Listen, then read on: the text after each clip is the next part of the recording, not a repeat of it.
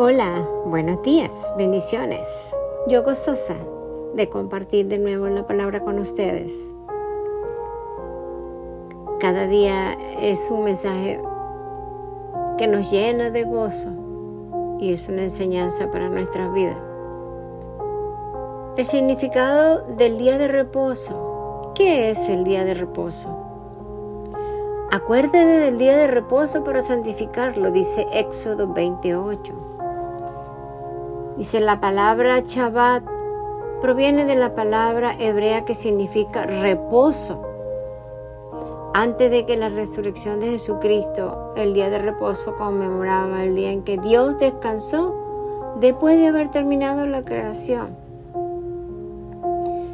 Era una señal del convenio entre Dios y su pueblo. En el libro de Génesis leemos que Dios creó los cielos y la tierra en seis periodos a los cuales llamó días. Y acabó Dios en el día séptimo la obra que había hecho y reposó el día séptimo en toda la obra que hizo.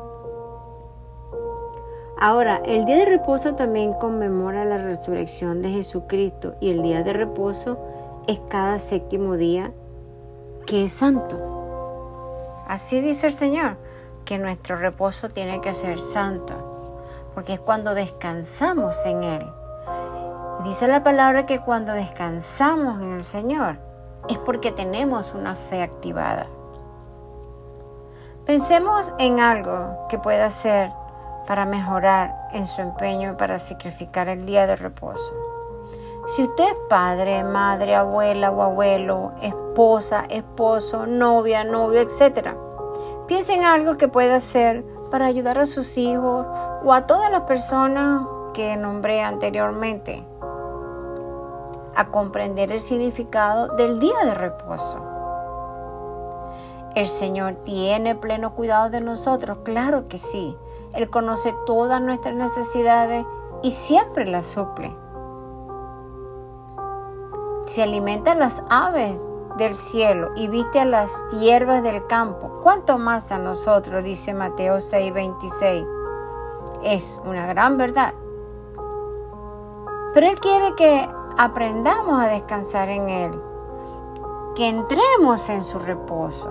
Por eso en primera de Timoteo dice 2, 1 al 3, el apóstol Pablo nos aconseja que permanezcamos en constante oración para que vivamos quietos y reposadamente, porque esto es bueno delante de Dios. Pero este no es un solo consejo del apóstol, sino también un mandato de Dios, para que conozcamos que Él es Dios y que está con nosotros. Salmo 46, 10. Por eso dice que descansemos en el Señor, que reposemos en Él. Nos pasa que nosotros queremos algo y estamos ansiosos y angustiados, pero Dios no nos trajo para estar así. Por eso en su palabra dice eso, que descansemos en Él y que ese día es sagrado cuando entramos en el reposo. Es más, yo siempre digo que tenemos que estar en reposo constantemente porque es lo que el Señor nos manda hacer. Si no aprendemos a descansar y a confiar en el Señor, es porque no le creemos al Señor. Y además desobedecemos a su mandato, que de estar quieto es reposar en Él. Qué tremenda es la palabra del Señor. Mira cómo el Señor nos habla, con autoridad de Padre. ¡Ey! Tranquilo, pórtate tranquilo, yo estoy en control. Solo aquellos que le han creído al Señor son los que pueden entrar en su reposo. Hebreo 4.3. Por eso también aquí mismo en Hebreo 4.1 se nos exhorta que tengamos temor de Dios. No sea que permaneciendo aún en la promesa de su reposo, algunos no le hayan alcanzado porque además caemos en otros pecados. La falta de temor de Dios, lo cual por lo demás nos lleva a ser necios, puesto que el principio de la sabiduría es temor de Jehová. ¿Se dan cuenta que todo está en la palabra? y es veraz. En este mismo reposo es cuando somos vencedores, porque nosotros mismos, no por nosotros mismos, sino por Cristo. Pero solo cuando descansamos en Él, como dice segunda de Crónicas 20, 16, 17, dice que el Señor nos manda a estar quietos en la guerra, porque Él pelea la batalla por nosotros. ¡Wow! ¡Qué tremenda! Dios es maravilloso. Pero este no es un reposo cualquiera, sino un reposo consagrado al Señor. Un reposo sacrificado. Pues Cristo es nuestro reposo. Y este reposo es señal entre Dios y su pueblo. Qué hermoso es nuestro Padre.